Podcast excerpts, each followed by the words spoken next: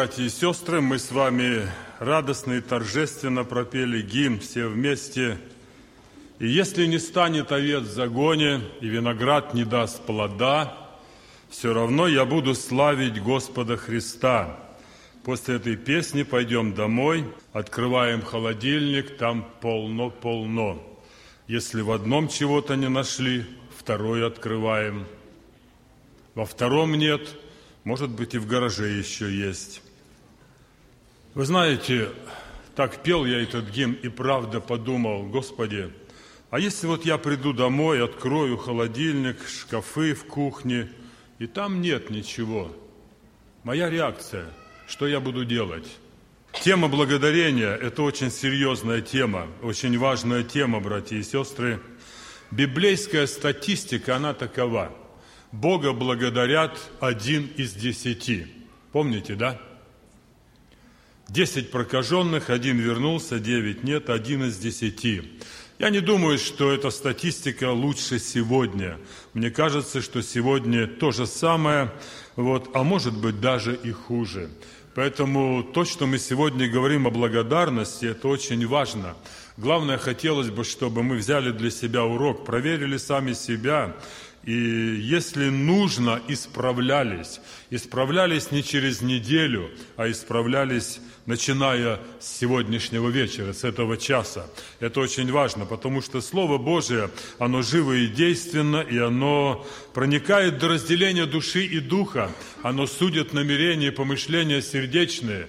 Я хотел бы, чтобы это слово всегда, братья и сестры, не просто штукатурило моего внутреннего духовного человека, не просто, может быть, красило его в хорошие такие цвета, но чтобы оно действительно проникало туда, до разделения души и духа, составов и мозгов, вот чтобы оно проверяло меня.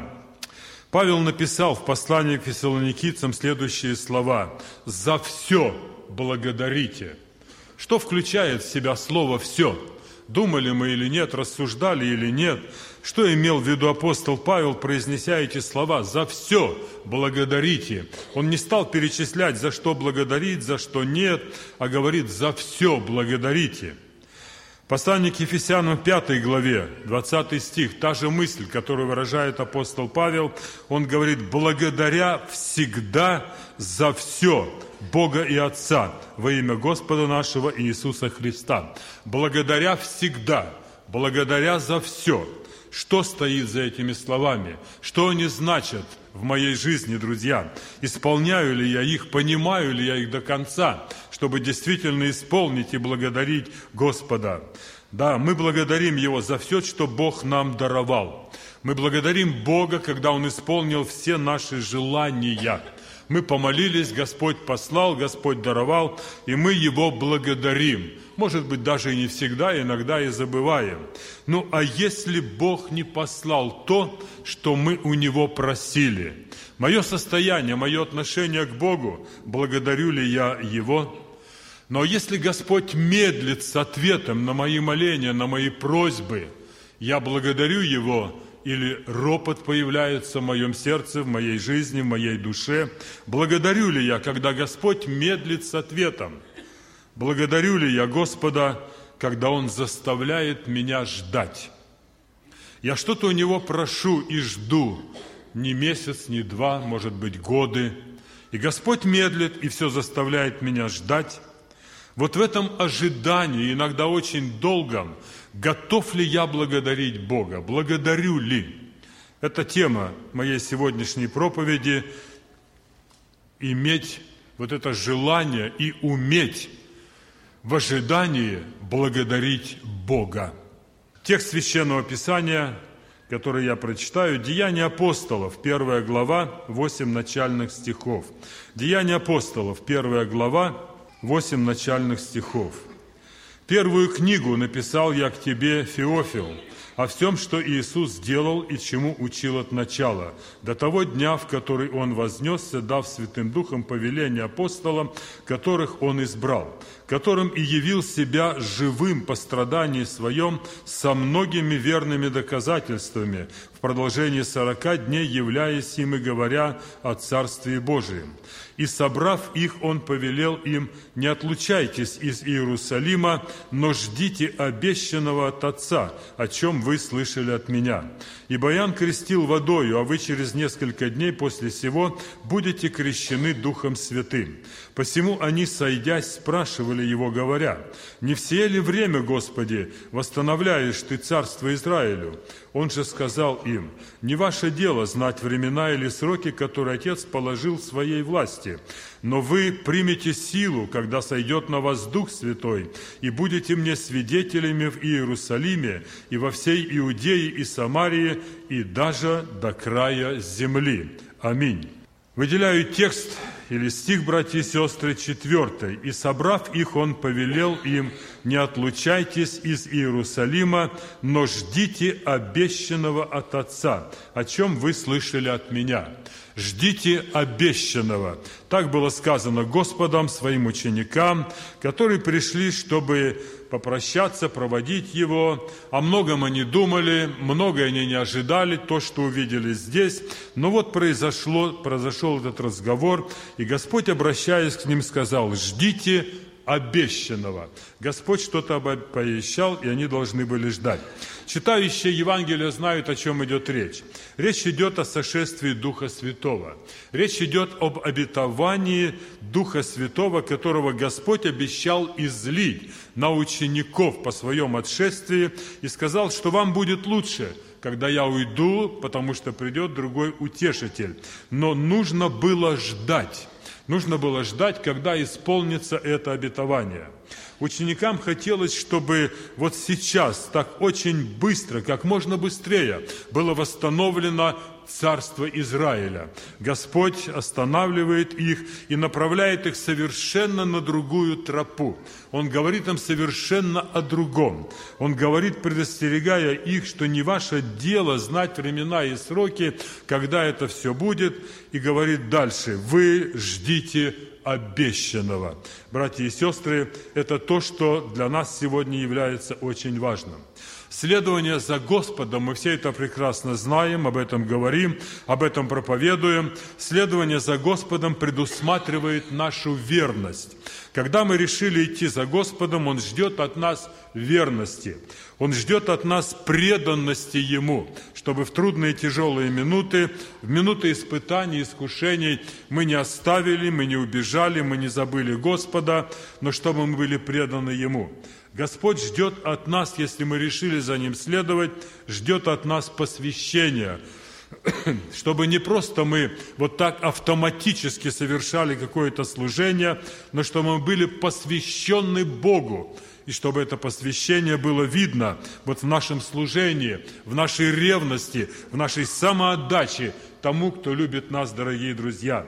Следование за Господом предусматривает усердие – в усердии не ослабевайте, духом пламенейте, Господу служите. Это повеление для всех, кто желает следовать за Господом. Это предусматривает следование за Господом. Жертвенность, дорогие друзья, это то, о чем говорит Священное Писание. Мы должны принести в жертву Богу самих себя, если пожелали следовать за Ним.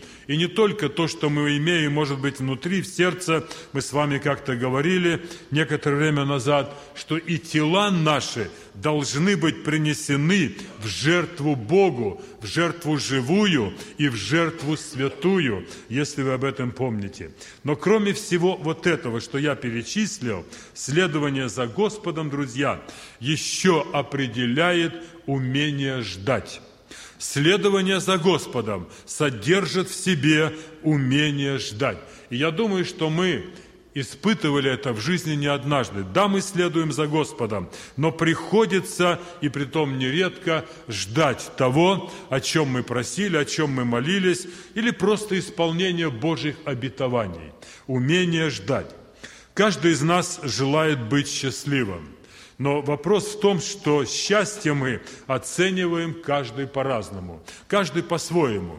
Когда бы нас спросили, что такое счастье для тебя, для меня, мы бы, наверное, начали говорить каждый о том, как он представляет себе вот то счастье, которое хотел бы иметь. То есть, каким образом он может быть счастливым. Я не буду говорить о власти, я не буду говорить о силе, я не буду говорить о богатстве. Это все основания для счастья людей неверующих. Мы об этом часто слышим. Люди считают себя счастливыми, по крайней мере, когда она когда достигнут вот этой высоты, когда получат власть, когда получат силу, когда получат богатство. Но забравшись туда, на вершину этой пирамиды, они не получают одного. Они не получают счастья, о котором думали, о котором мечтали и которое воображали себе. Хотя мы испытываем радость тоже или счастье от земных благословений. И это действительно так. Когда мы приобретаем дом новый, мы радуемся и мы считаем себя счастливыми. Когда мы приобретаем хорошую работу, хорошо оплачиваемую, мы тоже считаем себя счастливыми и тому радуемся. Когда мы приобретаем новый автомобиль, мы тоже радуемся и считаем себя счастливыми. Другими словами, братья и сестры, мы считаем себя счастливыми, когда исполняются желания моего сердца. Когда я что-то пожелал, и это исполнилось, и я получил, я считаю себя счастливым человеком. Когда Бог посылает все то, о чем мы просим – вот тогда мы считаем себя счастливыми. В 22-м псалме есть такой, такие слова. «Я ни в чем не буду нуждаться, потому что Господь мой пастырь». Когда-нибудь мы размышляли, братья и сестры, об этом слове. «Я ни в чем не буду нуждаться». Мы же можем подумать о том, что ни в чем не буду нуждаться, то есть Господь обязательно пошлет мне то, о чем я Его попрошу. Что только скажу Господу, и Он обязательно мне пошлет. Поэтому я ни в чем не буду нуждаться. Я не понимаю так, я понимаю иначе. Я понимаю, что Господь, как добрый пастырь, Он уравновешивает мои желания, Он приводит в порядок моего внутреннего человека и дает мне трезвость рассуждения, что мне нужно, что мне не нужно, что мне полезно, а что мне не полезно. И когда Господь приводит меня вот в такое благоразумное состояние, правильно оценивать эти вещи, тогда я ни в чем не буду нуждаться. То есть у меня будет достаточной одежды, и питья и так далее. Вот. Это не значит, что Господь пошлет мне все, о чем я Его попрошу. Но для всех верующих, дорогие друзья, все-таки есть такое слово, на которое иногда они опираются и хотят утверждать, что Бог посылает все, чего мы не пожелаем. Псалом 144, стих 19, там написано, «Желание боящихся Его Он исполняет». То есть Господь выполняет мои желания, мои просьбы, мои хотения. Вот. Но там есть одно «но». Действительно, мы не можем оспаривать. Желания боящихся Господь исполняет. Но там не сказано вовсе, как быстро Господь исполняет желания боящихся. Там не сказано, сколько времени проходит от того времени, как я помолился и попросил Господа. Когда и каким образом Он исполняет. Вот этого не сказано. Значит, нам иногда приходится ожидать, друзья. В Писании немало примеров, когда Бог исполняет просьбу или наше желание сразу после молитвы. А иногда проходит определенное время, и мы вынуждены ожидать исполнения того, что Господь обещал для нас.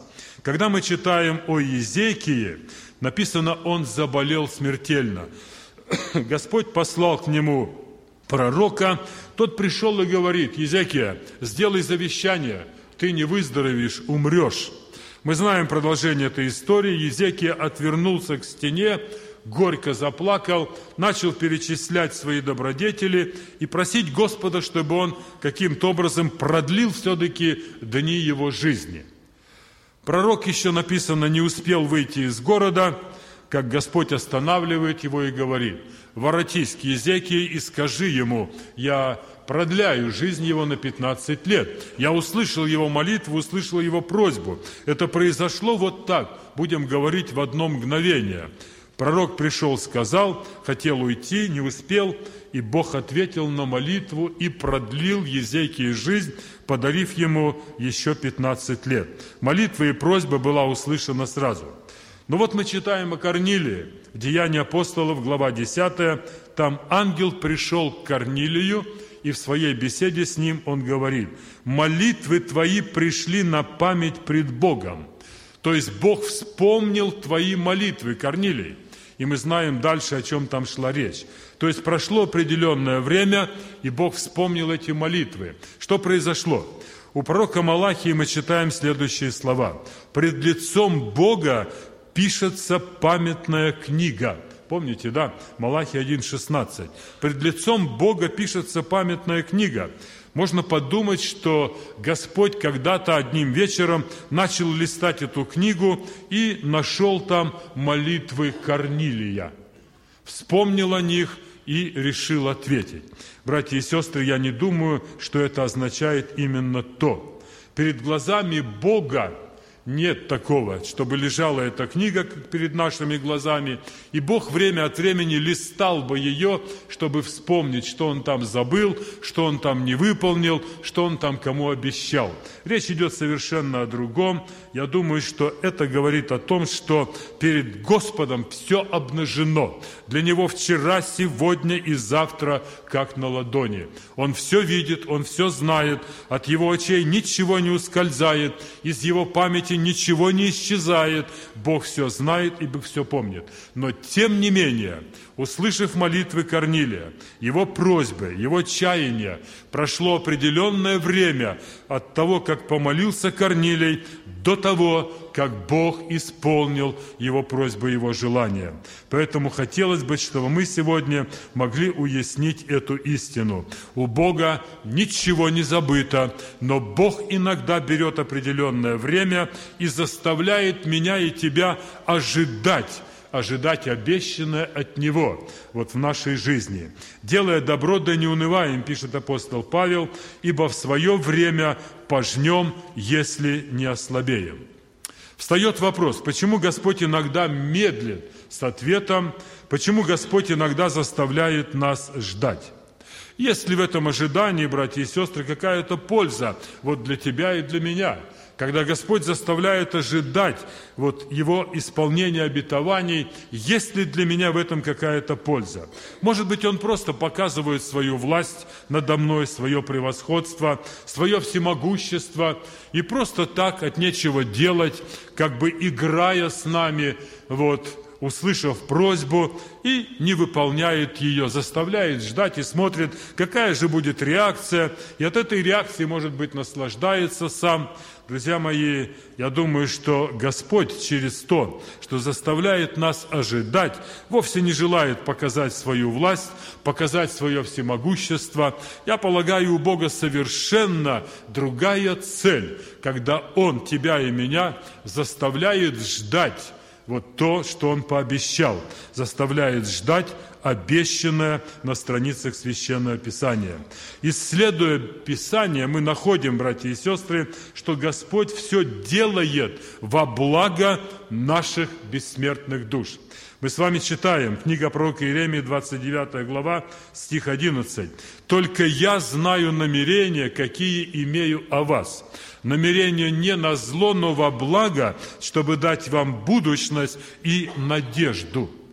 Вот это желание Бога, когда Он отвечает нам, когда заставляет нас ждать обещанного, это все для блага нашей бессмертной души, чтобы дать нам будущность и надежду. То есть это процесс нашего воспитания, это процесс для того, чтобы нам духовно расти. И я дальше скажу, в чем заключается этот рост – в чем заключается это благословение.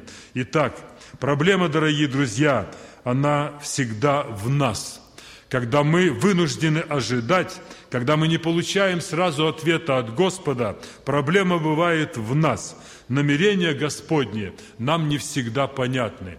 Мы иногда думаем, что мои желания, они соответствуют Божьим намерениям, но не всегда. Божьи намерения соответствуют моим желаниям. И поэтому Бог вынужден заставить меня ждать ответа от Него, чтобы я мог понять, чем же намерения Господни по отношению меня, совпадают ли они с моими желаниями. И если это происходит, тогда все становится на свое место.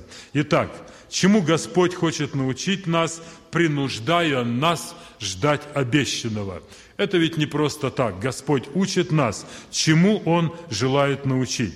Я хочу привести некоторые только из многих истины, которые для нас, я думаю, помогут помогут вот в этом ожидании благодарить Бога. Когда Бог не отвечает сразу, когда Бог медлит, когда мы вынуждены ожидать, мы благодарим Бога в этом ожидании. Первое. Ожидание учит нас надеяться только на Господа. Ожидание ответа от Господа учит нас надеяться только на Него. Каким образом? Мы склонны надеяться в нашей жизни на наши силы. Я думаю, что у каждого из нас когда-то это проявилось. Мы посчитали, что мы имеем достаточно силы, чтобы сделать то или другое, достичь определенной цели, цели, которые достичь не могут другие, я же сильный. Иногда мы надеемся на наш разум, это тоже нам присуще, и мы считаем, что мы достаточно имеем знаний, чтобы поступить благоразумно, чтобы решить какие-то проблемы, чтобы что-то приобрести, сделать, выйти из какой-то сложной ситуации. У нас достаточно знаний, достаточно разума. Мы склонны надеяться на наше образование. Я не против образования, но когда оно становится нашей опорой в жизни, вот тут начинается проблема. Мы склонны надеяться на наше образование. Мы нередко надеемся на определенного человека, а вот он обязательно мне поможет. Он имеет силу, имеет власть, имеет влияние. Он хороший мой друг. Он обязательно меня поймет и мне поможет – кто не переживал этих моментов в жизни, я думаю, что каждый из нас время от времени это испытывал. Мы склонны надеяться на нашу силу, наш разум, наши знания, наше образование или просто на какого-то человека. Но в конце концов, когда это происходит в нашей жизни, мы выдыхаемся – мы чувствуем, что все закончено. Нам ничто не помогает, ни наша сила, ни разум, ни знание, даже не человек, близкий наш друг, имеющий влияние, и он не помогает нам. Мы становимся бессильными, неспособными что-то изменить и что-то победить. Мы чувствуем это бессилие. Мы находимся в разочаровании. Что случилось? И вот тогда в такие минуты мы в сокрушении, в сокрушенном состоянии, мы идем к Господу. Когда мы все испробовали, когда мы испробовали все то, на что мы надеялись, это нам не помогло, тогда мы идем к Господу. И Господь заставляет нас ждать, друзья. Очень хороший пример – это женщина больная, страдающая 12 лет. Помните, да? Написано, она много потерпела от многих врачей. У нее была надежда на врачей. Она думала, что они ей помогут. Они давали разные советы, применяли, наверное, разное лечение. Написано, она много от них претерпела. Люди и сегодня терпят немало от врачей. Написано, она истощила все, что было у нее. То есть все свои запасы, все свои средства, все свои накопления она отдала больше ничего не осталось. Она все истощила и не получила никакой пользы. Не получила никакой пользы. Более того, написано, пришла еще в худшее состояние. И вот теперь в таком состоянии она услышала о Господе и приняла решение, только Он, и пошла к Нему. И пошла к Нему. Долгие годы были до этого, 12 лет болезни. Она ждала, надеялась на что-то, но не на то, на что нужно было. Братья и сестры, я хочу из этого примера, примера этой женщины, не говорить о наших физических болезнях. Я хочу сказать, что нередко у нас в нашей жизни бывает духовное кровотечение. Да-да, духовное кровотечение. Мы больны, бываем годами. Мы обращаемся к разным источникам. Мы виним в этих духовных болезнях всех и вся. Виноваты жены, виноваты мужья, виноваты старшие братья, виновата церковь. Друзья мои, это духовное кровотечение, и мы больны. И Господь ждет, пока мы придем к Нему. И когда мы все испробуем, когда мы набегаемся от души по разным церквам, по разным группам, к разным служителям, к разным когда набегаемся, источим все и ничего не получим больше, тогда мы возвращаемся и идем к Господу. Братья и сестры, это благая цель Господа, когда Он заставляет нас ждать. Не нужно бегать, не нужно обижаться, не нужно искать виноватых, нужно ждать обещанного от Господа. И в этом ожидании уметь Бога благодарить, Благодарить, что сегодня у меня складывается не так, как я думал, что сегодня я не получаю того, что хотел. Сегодня меня не понимают, сегодня меня не замечают, сегодня, может быть, что-то говорят мой адрес. Уметь ждать, что Господь все это выправит. Уметь ждать, что Господь все это наладит – и в этом ожидании благодарить Бога. Но это возможно только тогда, когда я буду понимать, что Бог имеет благое намерение преобразить меня в образ Сына Своего.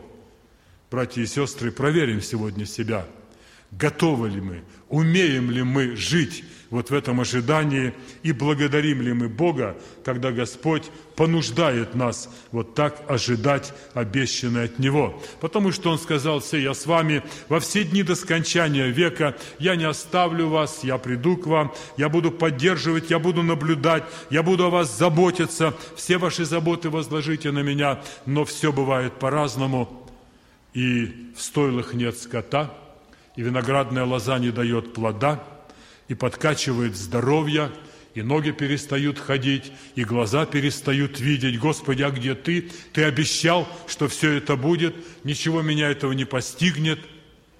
Господь обещал, нам нужно ожидать. Апостол Павел для нас пример.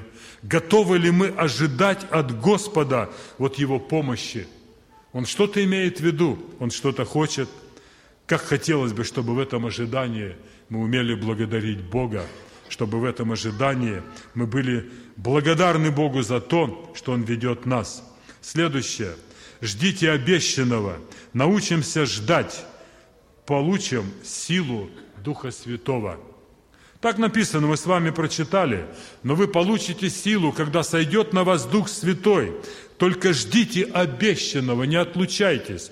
Братья и сестры, когда мы ждем от Господа обещанное, когда мы в этом ожидании находимся спокойны, доверившись Богу, то мы получим эту силу Духа Святого в свое время – получим в нужное время, когда нам это нужно, когда Господь это увидит и посчитает. Нам кажется, что это нужно сегодня, это нужно сейчас. Необходима мне сила для того, чтобы сделать то или другое.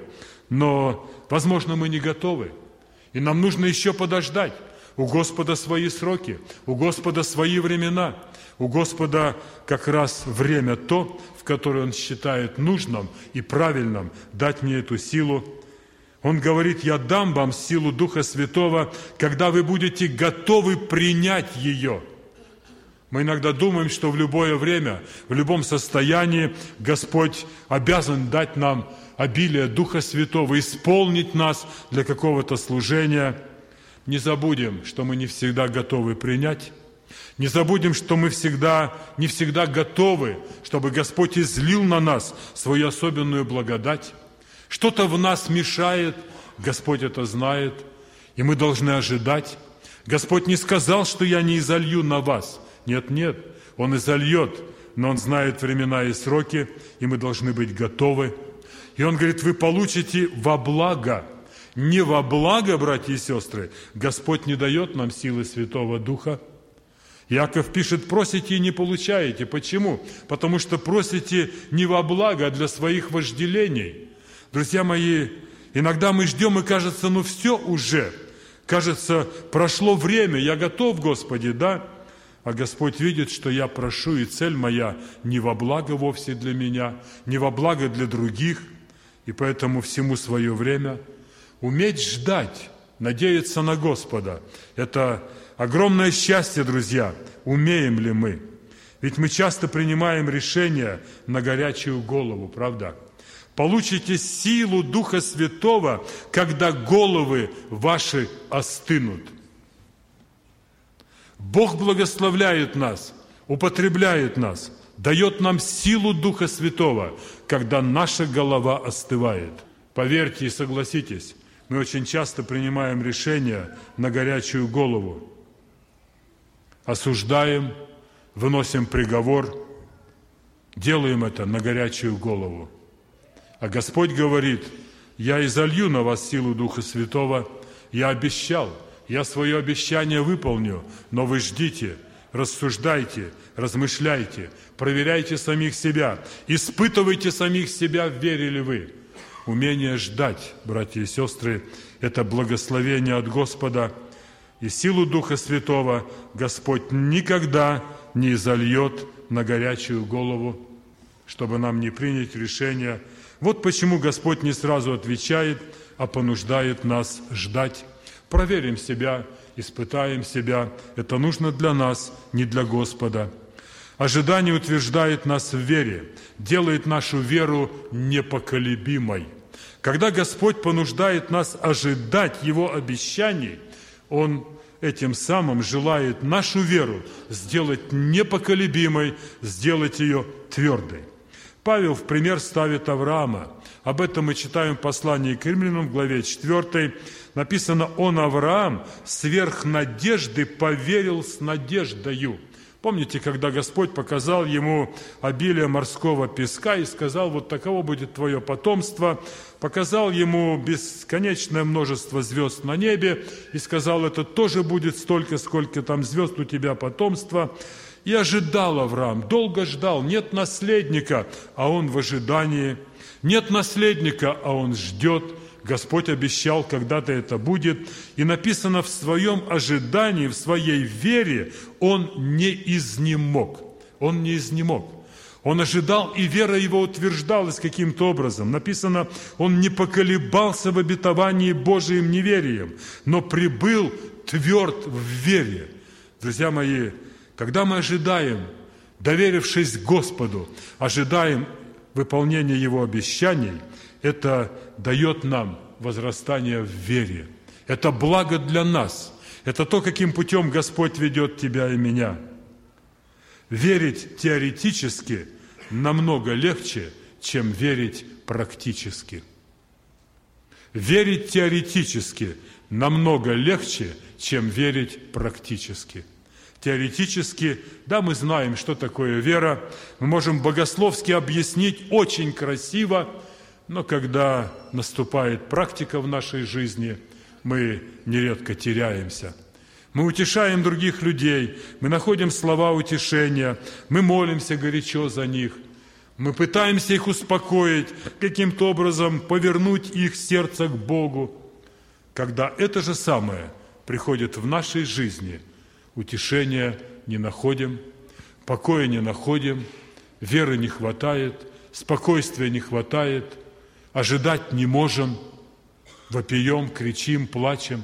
Друзья мои, ожидание утверждает нас в вере. И как бы хотелось, чтобы это происходило в нашей жизни, чтобы мы не только теоретически верили, но практически – Блаженны слушающие и исполняющие, и потому через ожидание проверяется наша вера. Умеем ожидать, возрастает наша вера. Павел пишет об этом во втором послании к Коринфянам, «Ибо мы ходим верою, а не видением.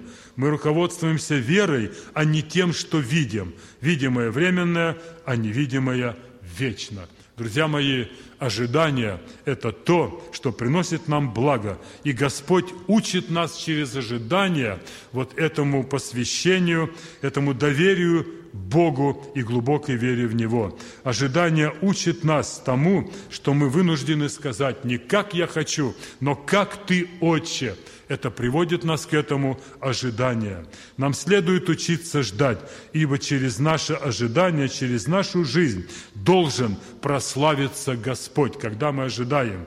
Лазарь был болен, Евангелие Иоанна, 11 глава. Иисус говорит, болезнь не к смерти, она для славы Божией. Мы готовы это принять. Мы готовы принять наши болезни и сказать, Господи, пусть и это будет для славы Твоей. Я буду ожидать избавления, я буду ожидать вмешательства Твоего, но на сегодня я ожидаю и доверяюсь Тебе и говорю, сознавая, пусть это будет для славы Твоей. Это нелегко. Это сложно, но это путь духовного возрастания. Это то, к чему ведет нас Господь. Иов перед нами. Даже если будут потери, дорогие друзья, готовы ли мы сказать, Бог дал и Бог взял, да будет имя Господня благословенно. Ожидать вот этого избавления. Итак, даже болезни, даже потери, когда мы ожидаем, тогда Господь благословляет и употребляет это для славы своей. Не ожидание, не умение ожидать. Я не буду на этом останавливаться. Мы знаем просто на одном примере, на примере Саула. Не умел ожидать не смог ожидать, предпринял свои действия, стал уповать на себя, на свой разум, на свои рассуждения, на свои понимания, перестал ожидать то, что сказал Бог. И чем это закончилось, читающие Библию знают. Братья и сестры, примем это слово. Вы ждите обещанного. Господь обещал, и Он верен в своих обещаниях. Но иногда Он заставляет тебя и меня ожидать обещанного. И это для блага моего и твоего. Да поможет нам в этом Господь. Ему слава за все. Аминь.